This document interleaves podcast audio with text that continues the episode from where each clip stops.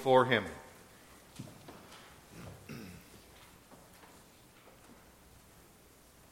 So we hear God's law this morning out of Exodus 20. God spoke all these words I am the Lord your God who brought you out of Egypt, out of the land of slavery. You shall have no other gods before me. You shall not make for yourself an idol in the form of anything in heaven above, or on the earth beneath, or in the waters below. You shall not bow down to them or worship them. For I, the Lord your God, am a jealous God, punishing the children for the sin of the fathers to the third and fourth generation of those who hate me, but showing love to a thousand generations of those who love me and keep my commandments. You shall not misuse the name of the Lord your God for the Lord will not hold anyone guiltless who misuses his name. Remember the Sabbath day by keeping it holy. Six days you shall labor and do all your work, but the seventh day is a Sabbath to the Lord your God. On it you shall not do any work, neither you, nor your son or daughter, nor your manservant or maidservant, nor your animals nor the alien within your gates. For in six days the Lord made the heavens and the earth, the sea, and all that is in them, but he rested on the seventh day. Therefore the Lord blessed the Sabbath day and made it holy. Honor your father and your mother, so that you may live long in the land the Lord your God is giving you. You shall not murder. You shall not commit adultery. You shall not steal. You shall not give false testimony against your neighbor. You shall not covet your neighbor's house. You shall not covet your neighbor's wife, or his manservant or maidservant, his ox or donkey, or anything that belongs to your neighbor. And let's also hear the summary of this law as our Lord Jesus Christ teaches it uh, himself also quoting from the Old Testament, showing as well that the Ten Commandments apply for all peoples, and that the heart of this law is the command to love. Jesus said, Love the Lord your God with all your heart, and with all your soul, and with all your mind. This is the first and greatest commandment, and the second is like it Love your neighbor as yourself. All the law and the prophets hang on these two commandments. So far, the law of God. Let us respond now by singing together from Psalm 119, the verses 39 and 40.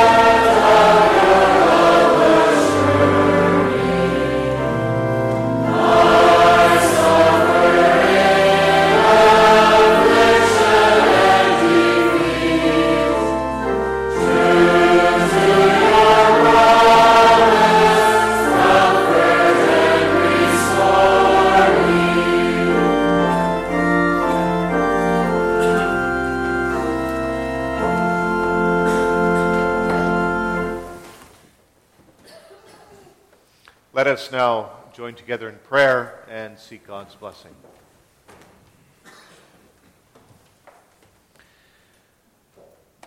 Our gracious God and Heavenly Father, it is good to gather together as your people this morning and that we can acknowledge your grace and mercy in calling us your people, in calling us your children, having adopted us to be your children and heirs.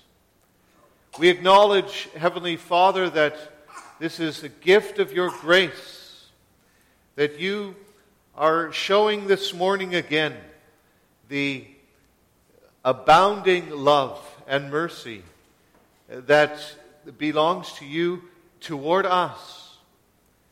We thank you, Father, that you have also given us your law.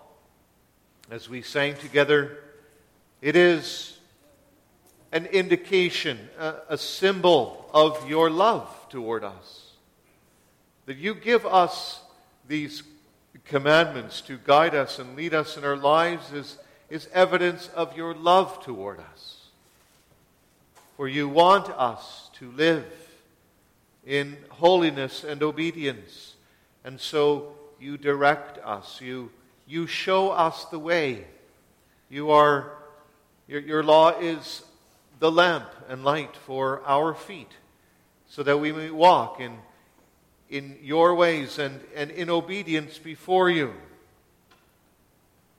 And Father, we also recognize your love in these commandments when they are not only given to us in the positive form, commanding us what we must do, but also even in the negative form, teaching us what we should not do. For Lord, you are concerned with our life of renewal and conversion. So we thank you that we can have your law to, to guide us in the dying of our old nature, teaching us what we must not do, showing us what is wrong and evil, and, and that when we recognize that in ourselves, we will also grieve with heartfelt sorrow that we have offended you by our sin, that we hate evil and flee from it.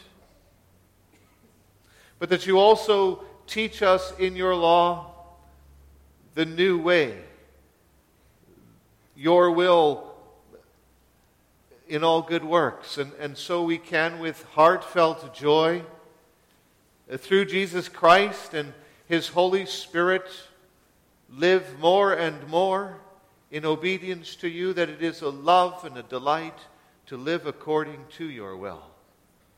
Lord, fill us with the desires to put away that which does not please you, and rather to put on that which glorifies and honors your name, that we may also more and more live sanctified lives. We pray for your Holy Spirit to work in us this true repentance, so that we might also, with our whole lives, not only in our worship, but in, in our lives every day, give you the glory and the honor. Father, so bless us this morning as well as we worship you, as we join together in covenant dialogue and communion with you.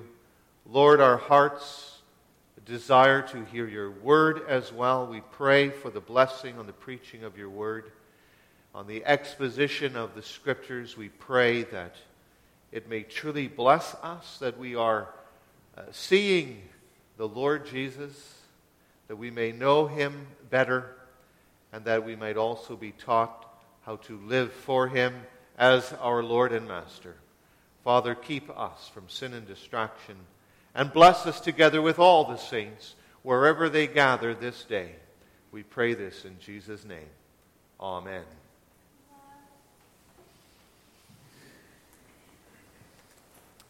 We now will turn to the Holy Scriptures.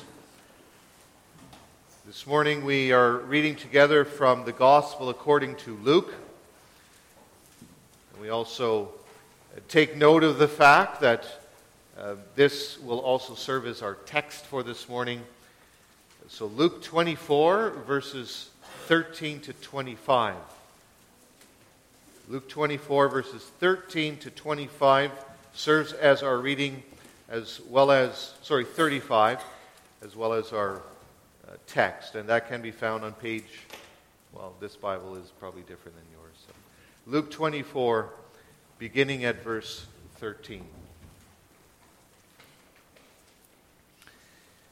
So here is God's holy word. Now, that same day, two of them were going to a village called Emmaus, about seven miles from Jerusalem. They were talking with each other about everything that had happened. As they talked and discussed these things with each other, Jesus himself came up and walked along with them. But they were kept from recognizing him. He asked them, what are you discussing together as you walk along? They stood still, their faces downcast. One of them, named Cleopas, asked him, Are you only a visitor to Jerusalem and do not know the things that have happened there in these days? What things? he asked. About Jesus of Nazareth, they replied. He was a prophet powerful in word and deed before God and all the people. The chief priests and our rulers handed him over to be sentenced to death, and they crucified him. But we had hoped that he was the one who was going to redeem Israel.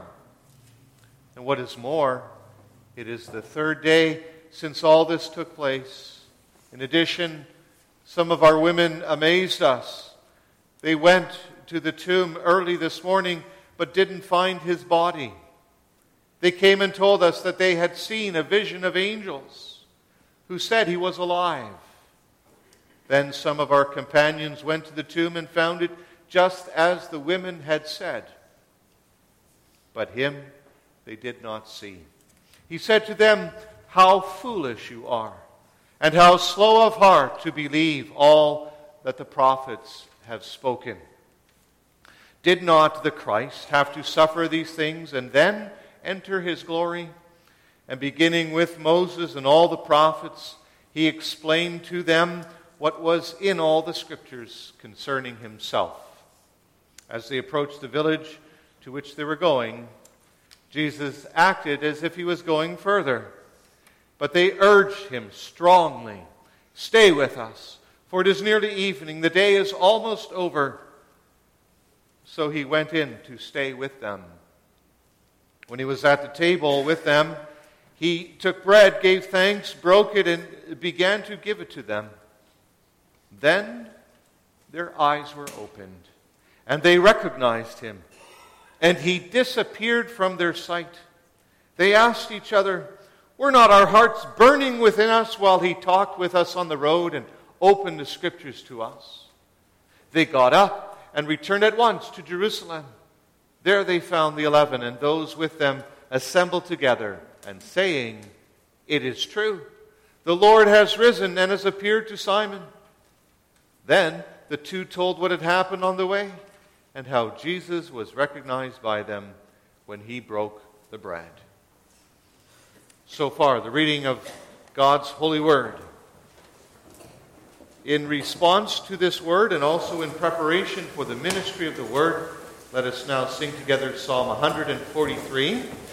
We will sing the verses 1, 3, 4, and 5. 1, 3, 4, and 5 of Psalm 143.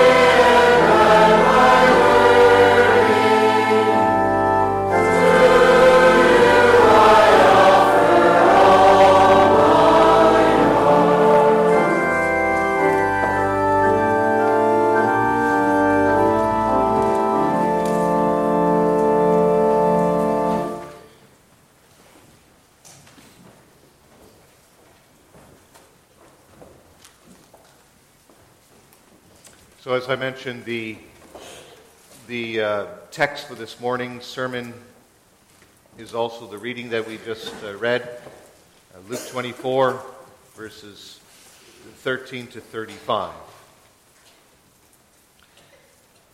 Brothers and sisters of our Lord Jesus Christ,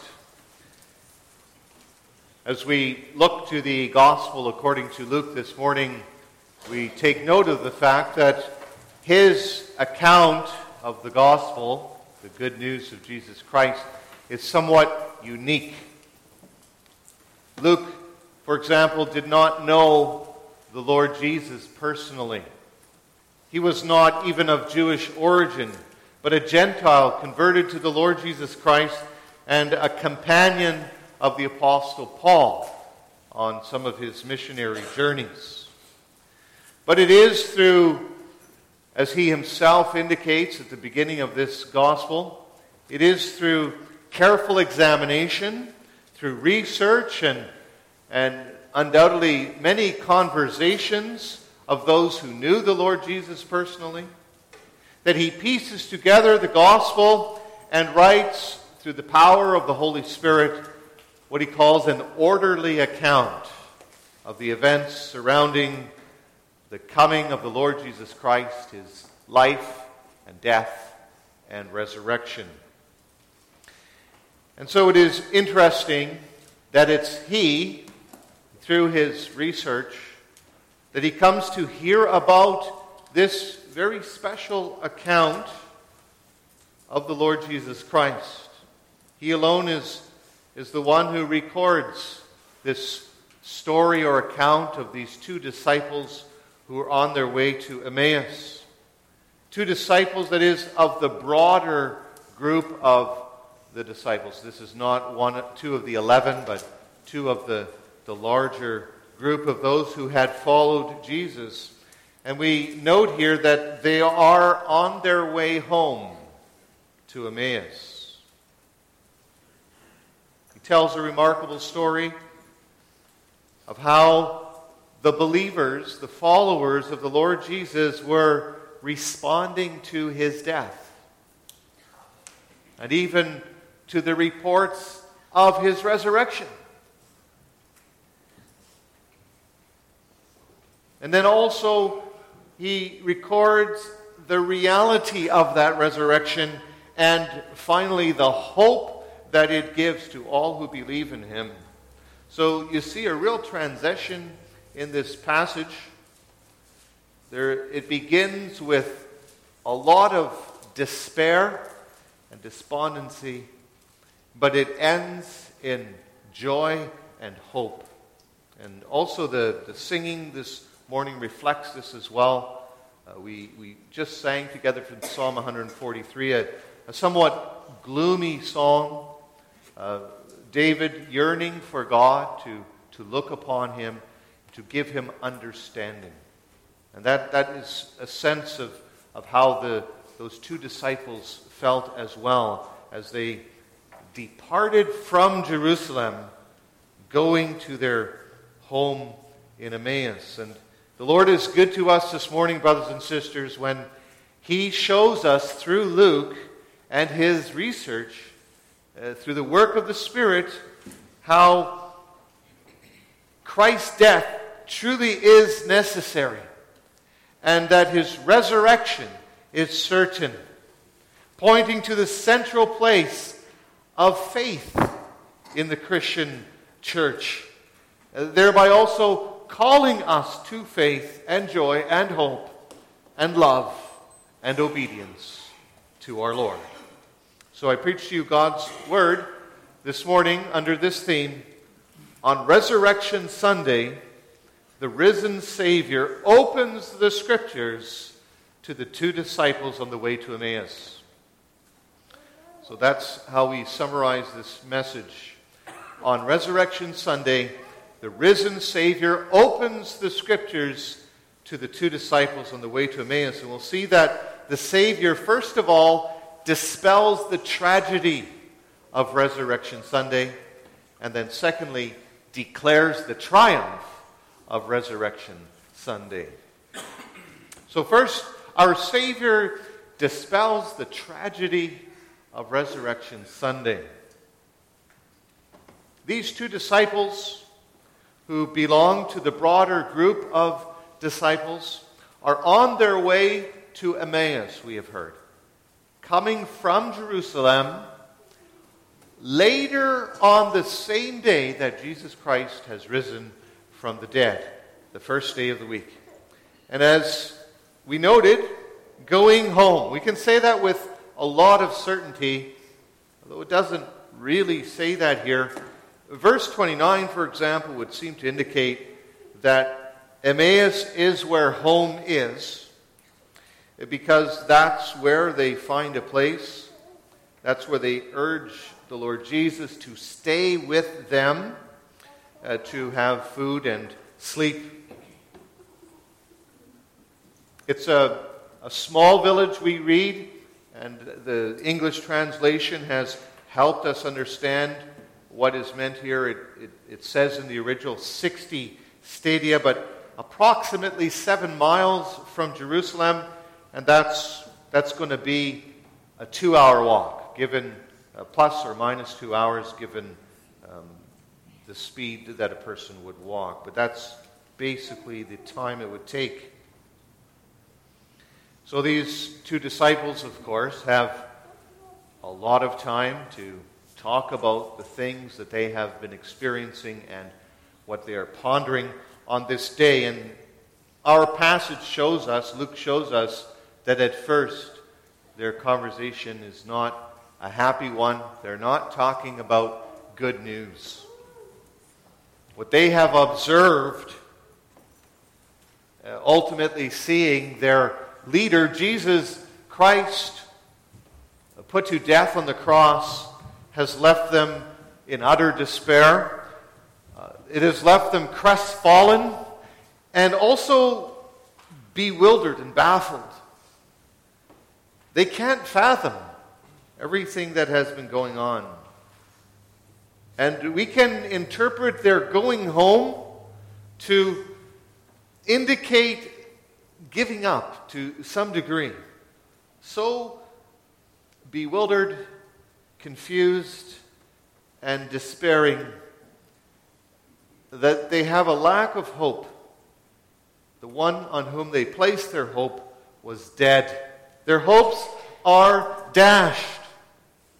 And one word that would describe this, all their feelings, all their dashed expectations is the word tragedy. A tragedy in their mind has occurred. They were believers in the Lord. They believed that Jesus Christ was the Messiah, the fulfillment of Old Testament prophecy, and they had put their trust in him as their Savior. But now, they're not sure what to believe. Their faith has become small and weak, and there is little left in them to hope. They are rather feeling hopeless. And it's important, brothers and sisters, to recognize this state of hopelessness that fills them at this time in the passage. Because it's exactly at that time, in this state of hopelessness, that we read how the Lord Jesus appears. He comes up alongside them. He meets up with these two despairing, confused disciples. And that brings to mind again what we sang in Psalm 143 the, the earnest prayer of David that the Lord would, would show him light, give him understanding. This is also the desire of these two disciples. And the Lord has seen their plight. He has noticed their desire to understand. And thus, we are given here, first of all, a lesson of the goodness of our Lord.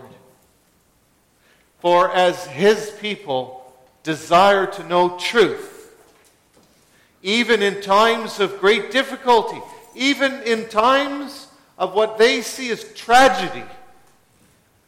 And is that not so, brothers and sisters, that we also can be confused, that we want understanding from the Lord in times of difficulty and tragedy? Well, it's exactly in this time that we see these disciples and followers of the Lord that their desire finds favor in the sight of the Lord. That he stretches out his hand to them. That he comes alongside them. Brothers and sisters, that's, that's a, a lesson for us. That if there are times, well, I shouldn't say if because it does happen, when there are times that we do not understand something, when we struggle, then let our be made known to God because He has promised to answer us. Our text is proof of this. It is indeed in this weak condition, in this failing faith, that the Lord meets up with and comes alongside these two despairing disciples. At what point in the journey they meet, we, we don't know. But it, it must have been significantly towards the beginning as we, we get a sense that the Lord Jesus has taken a, a considerable time to expound the Old Testament scriptures for these uh, disciples. We also do not know how it is that they do not recognize Jesus. We, we, we can't understand this.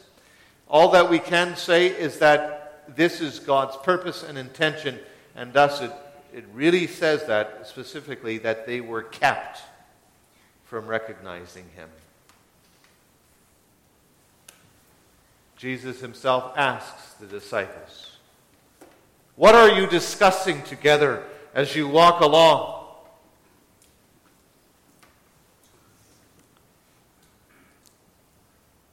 Note that he doesn't do this because he doesn't actually know what they're talking about.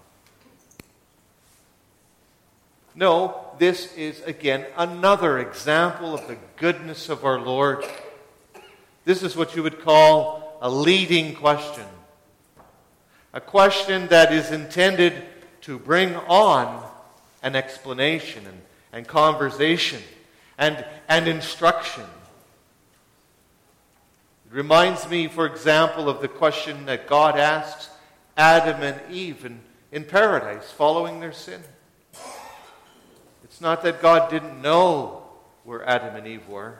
It's not that God didn't know what they had done. But he asked questions out of grace to bring opportunity to repent, to bring opportunity to instruct and teach and, and to preach the gospel of grace.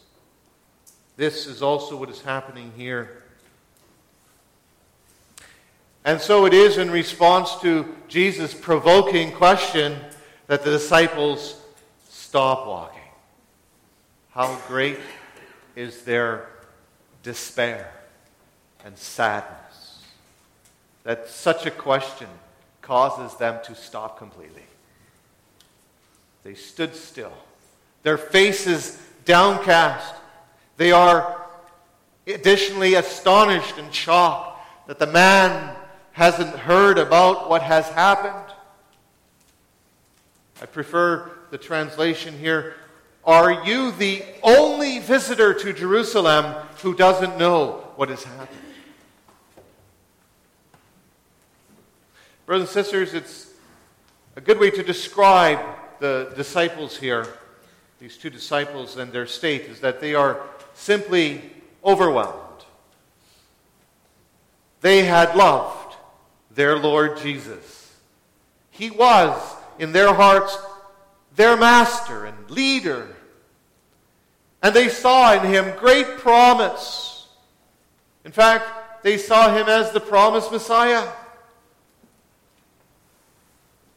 And so they explained to Jesus how their expectation that Jesus would reveal himself at, as the Messiah at, at the recent feast, how that had grown and, and, and come to, to great heights.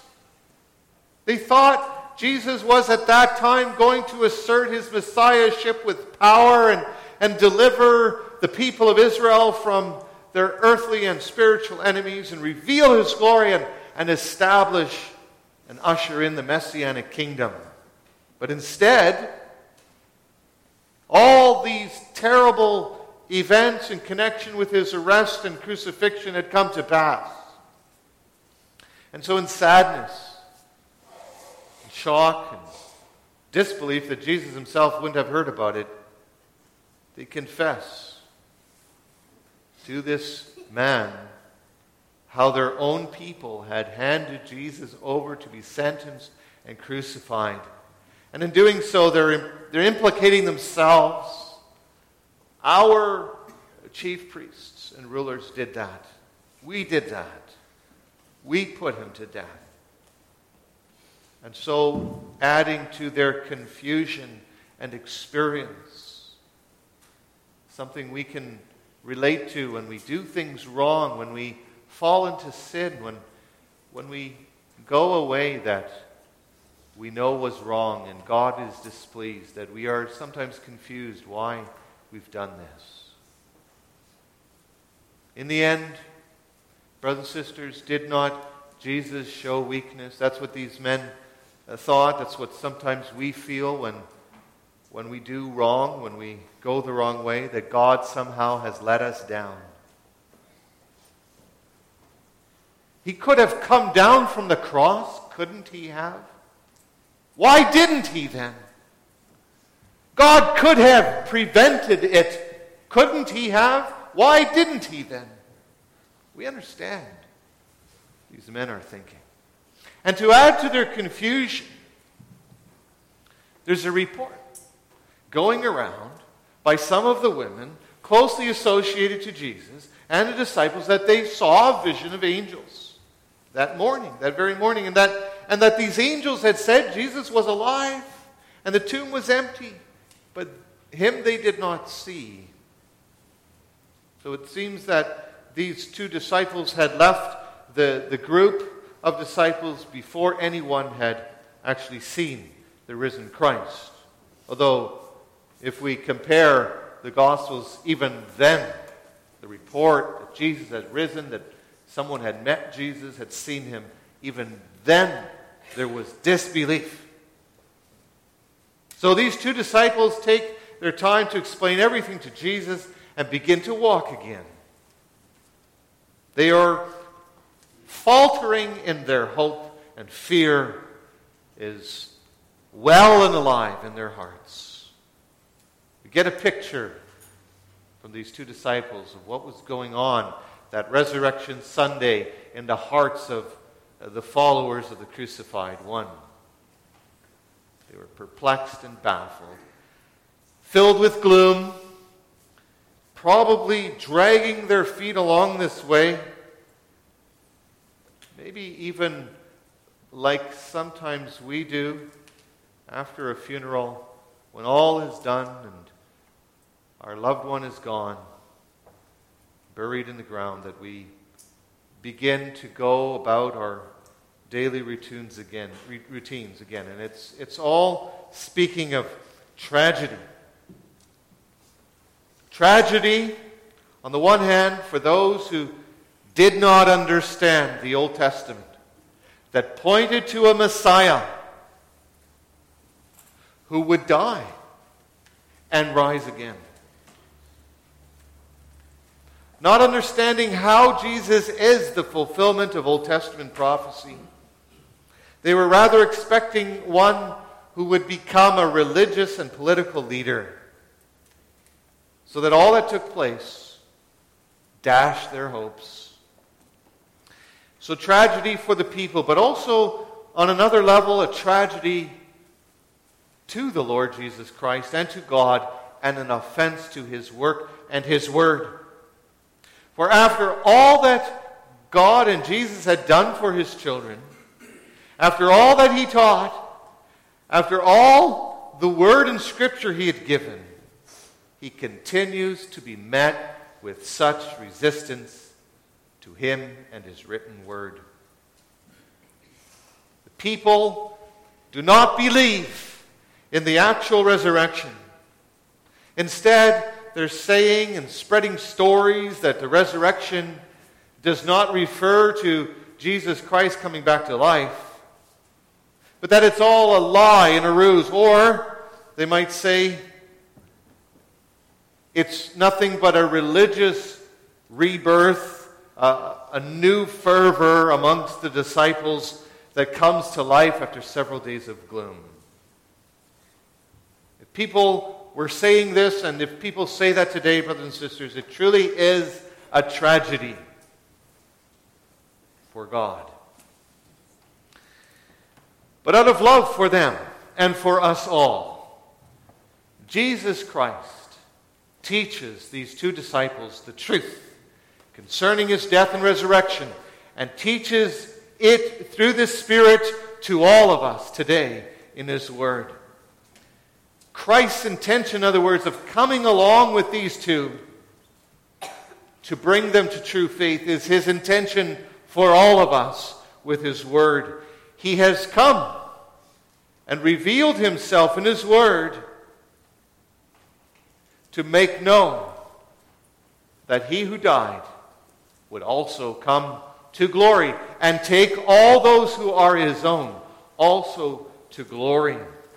And so we come to the second point. The Savior declares the triumph of Resurrection Sunday. Jesus calls them foolish.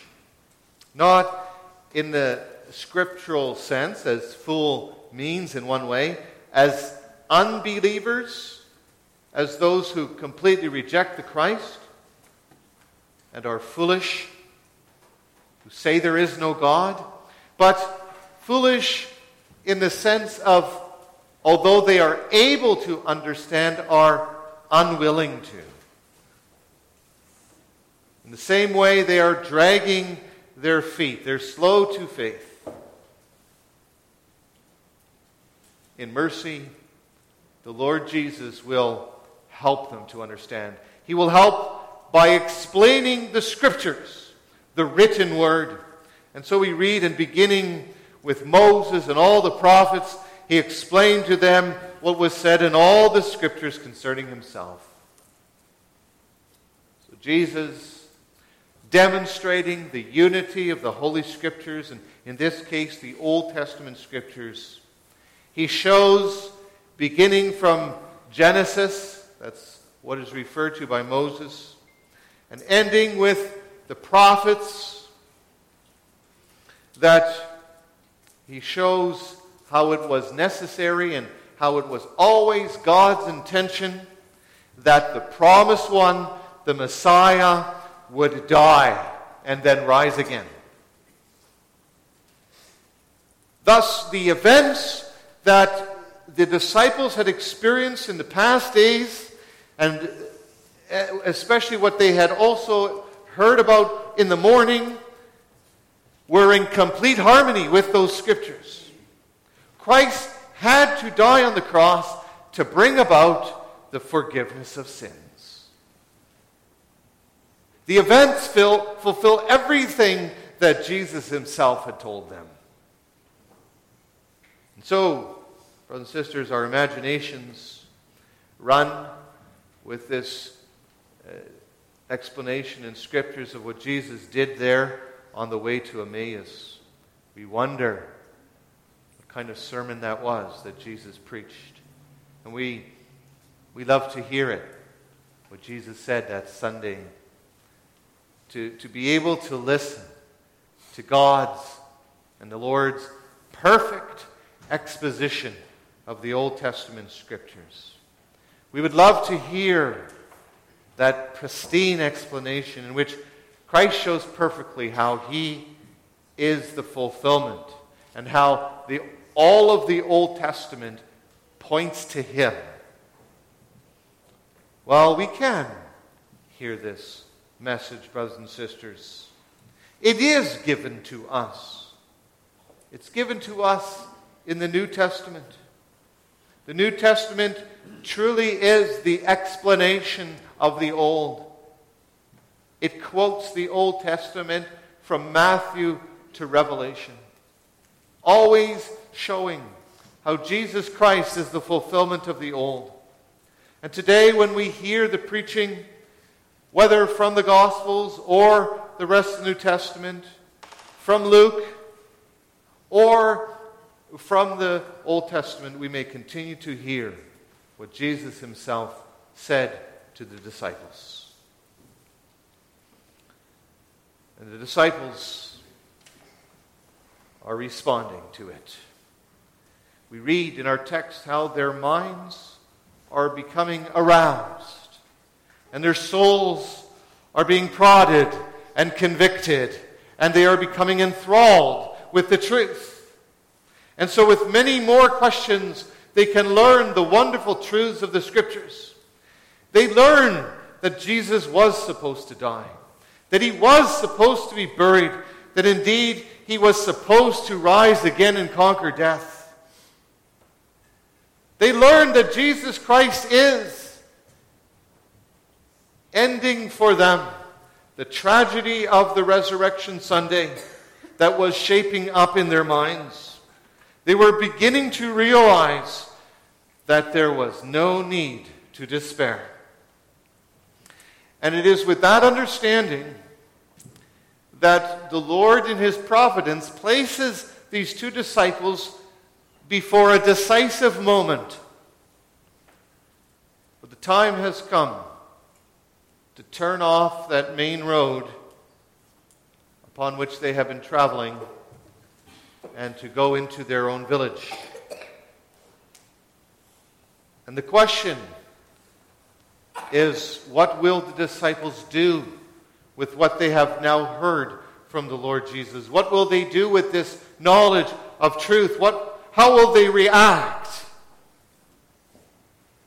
Jesus himself brings this decisive moment to great heights when we read that he acts as if he was going further. Literally, he made as if to go further. Which, by the way, brings up a, a question for us. Is it possible for Jesus to pretend? Is, is Jesus here demonstrating falsehood? But we don't have to, to worry about this question. We don't have to bring up Jesus' actions here. But we have to rather see the purpose of what he is doing and ask ourselves an important question that has a bearing on this entire episode. Why did the Lord Jesus uh, keep himself hidden from them all this time? And it is because, brothers and sisters, the Lord Jesus wanted his disciples to be led and moved to faith in Christ, in his resurrection on the basis of the testimony of the Scriptures. So it would not be the visible sign or the visible miracle that would lead to faith, but it was the Word which was for Jesus the most important tool of instruction. He would use the means of the spoken Word in order to move his disciples and followers to faith. And so, while kept from seeing him, all the focus fell on hearing him, hearing the Word of God. It is the Word that must enter their hearts. They must believe the message of the Scriptures. And the disciples would not recognize him. In other words, the visible miracle, the visible signs would be of no help and benefit unless they first believe the written Word of God. And so it is that Jesus and God, by their providence, by their actions, also place the disciples at that important, decisive moment. Do they believe the scriptures? And we read that they urged him strongly. Now, that's a word or words that imply great forcefulness. You can almost imagine them holding onto his arm and, and directing him towards Emmaus. Stay with us, they say, for it is nearly evening. The day is almost over. And while that is true, and that their concern is for the safety of the Lord Jesus, this, this visitor to Jerusalem, that it wouldn't be safe for him in the dark.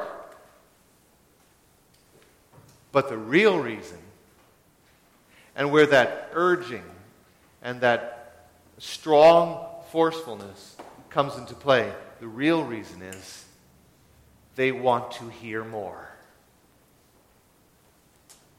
And it's for that reason that Jesus will come in and stay with them because the disciples believe. It is the faith that has been prepared and is ready for increased revelation. They believe the scriptures, and so their hearts, we read later, are burning within them on the road. That, brothers and sisters, is the effect of the teaching of the Christ in the scriptures. Hearts warming to the truth, yea, burning with the truth. The light of the gospel glowing brightly. It's only when Christ sees that, which is faith, does he show his disciples his glory. And when they see it, he disappears. And that would also draw our attention, doesn't it? He disappeared from their sight. But now look, what is it that has the attention of these two disciples after Jesus' disappearance? It's not that he disappeared, but it is, it's not what he looked like, it's not what he wore, but it is the word that he was speaking on the way. And so we see, beloved, the triumph of Resurrection Sunday. God's triumph for his people. The disciples, through the power of the Spirit working faith, recognize the work of Jesus Christ and come to the full knowledge of the truth. They see that Christ has been triumphant over death and sin. That is, they see with the eyes of faith. The Holy Spirit works a miracle in their hearts, bringing faith and understanding. The biggest veil removed for them is not the one that hid his physical appearance from them, but the one that prevented them from understanding the Holy Scriptures and how they rejoice when he removes that veil from them. Brothers and sisters, how much more should we rejoice? For how much more Scripture do we have than these disciples from Emmaus? As always, God and, and now in Jesus Christ through the Holy Spirit is seeking to open our hearts to His Word. But be aware that in the covenant of grace, a responsibility rests with us as well. As we are brought the Word of God, as we are taught the Christ from the Scriptures, the question, the decisive question remains for us are we willing to receive Him and His Word into our hearts? How much does it mean to us, in other words, we who have much more? The complete Scriptures have been given to us today. The risen Lord has gone forward. He has even ascended into heaven. And he feeds his flock with his word day by day. God calls us to open the doors of our hearts to the word of Jesus Christ, and we shall have hope. And by God's grace and his electing love, we shall. It's time to conclude. In our passage today, we see that the day of Christ's resurrection is truly a day of hope. For the two disciples who lived in Emmaus, for the whole group of disciples, including the eleven, and also for the church of the New Testament age. Jesus Christ has risen indeed. The scriptures have been fulfilled exactly as God has planned. The seed of the woman has crushed the head of the serpent through the bruising of his heel. He has conquered death. He has conquered Satan. He has conquered the grave. And thereby he has redeemed Israel. Not the physical Israel, but the spiritual Israel. Beloved, the Lord Jesus truly is our hope, our only hope. And it's a blessing when every Sunday again, the Lord Jesus, by his word, comes alongside us. And we have that word expounded to us. We have that blessed hope presented to us again and again that we may hear and see with the eyes of faith the risen Christ.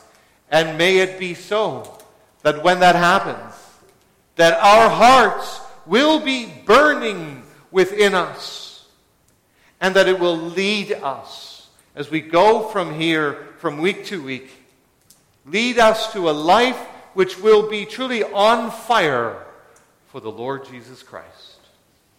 Amen.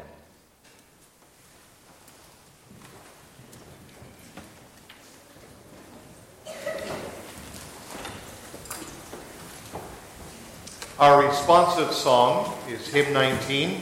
We will sing together verses 1, 3, and 4. The people who in darkness walked have seen a glorious light.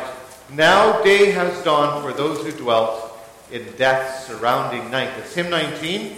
We'll sing verses 1, 3, and 4, standing to sing.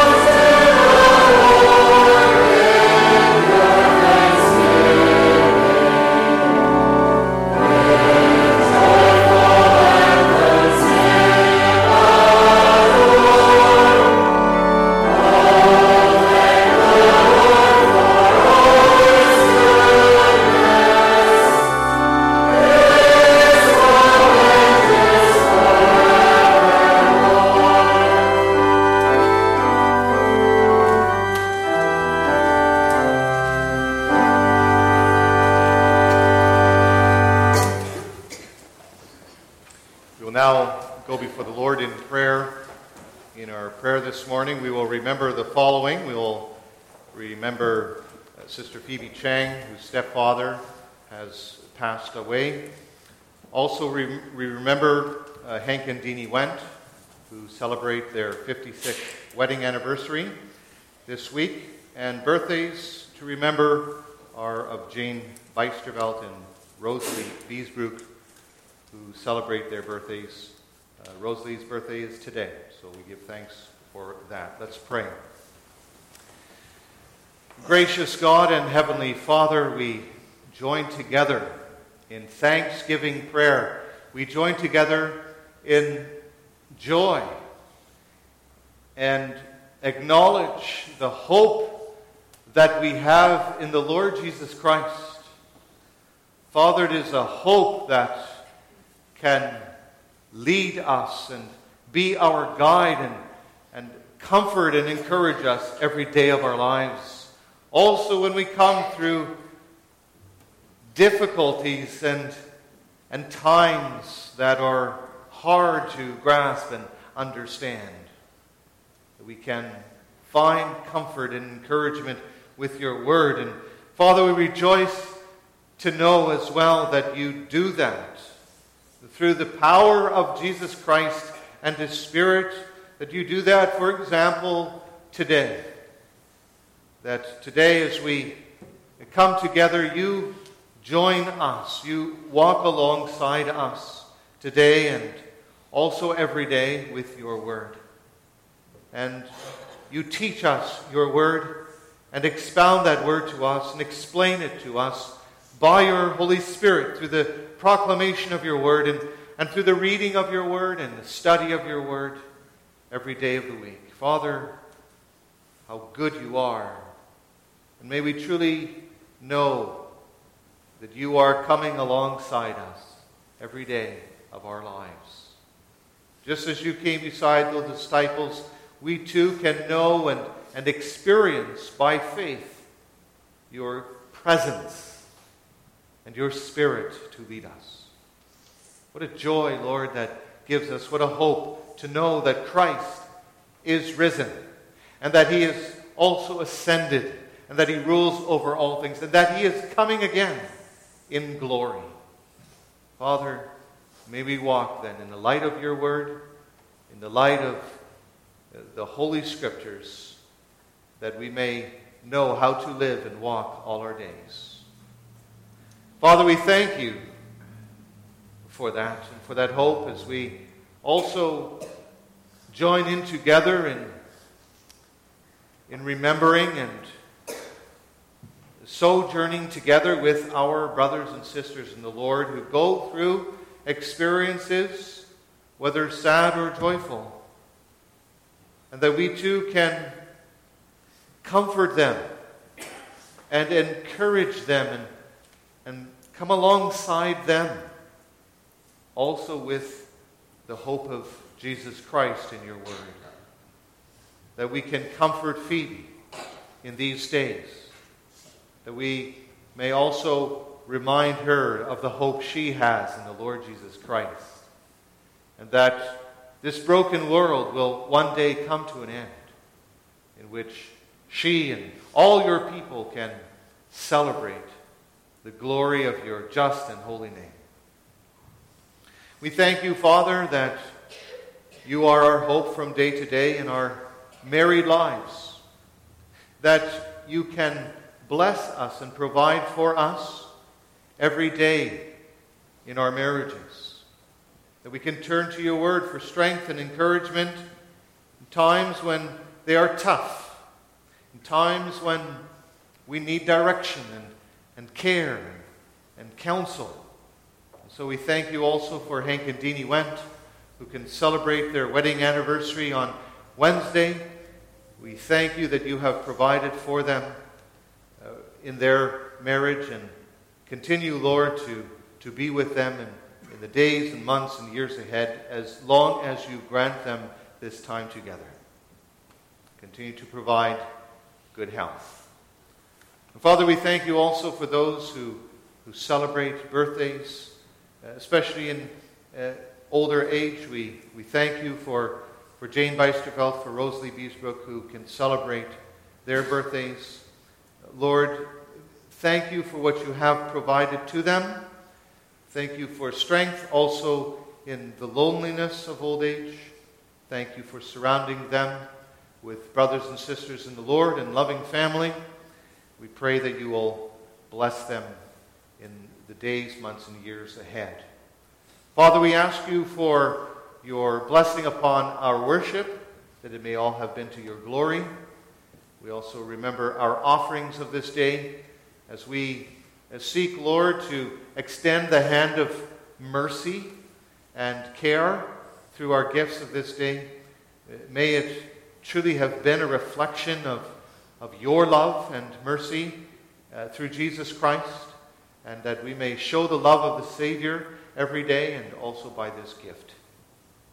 We pray also for this day that we may have a good day of fellowship together, a day of encouragement and strength. This we pray in Christ's name only. Amen.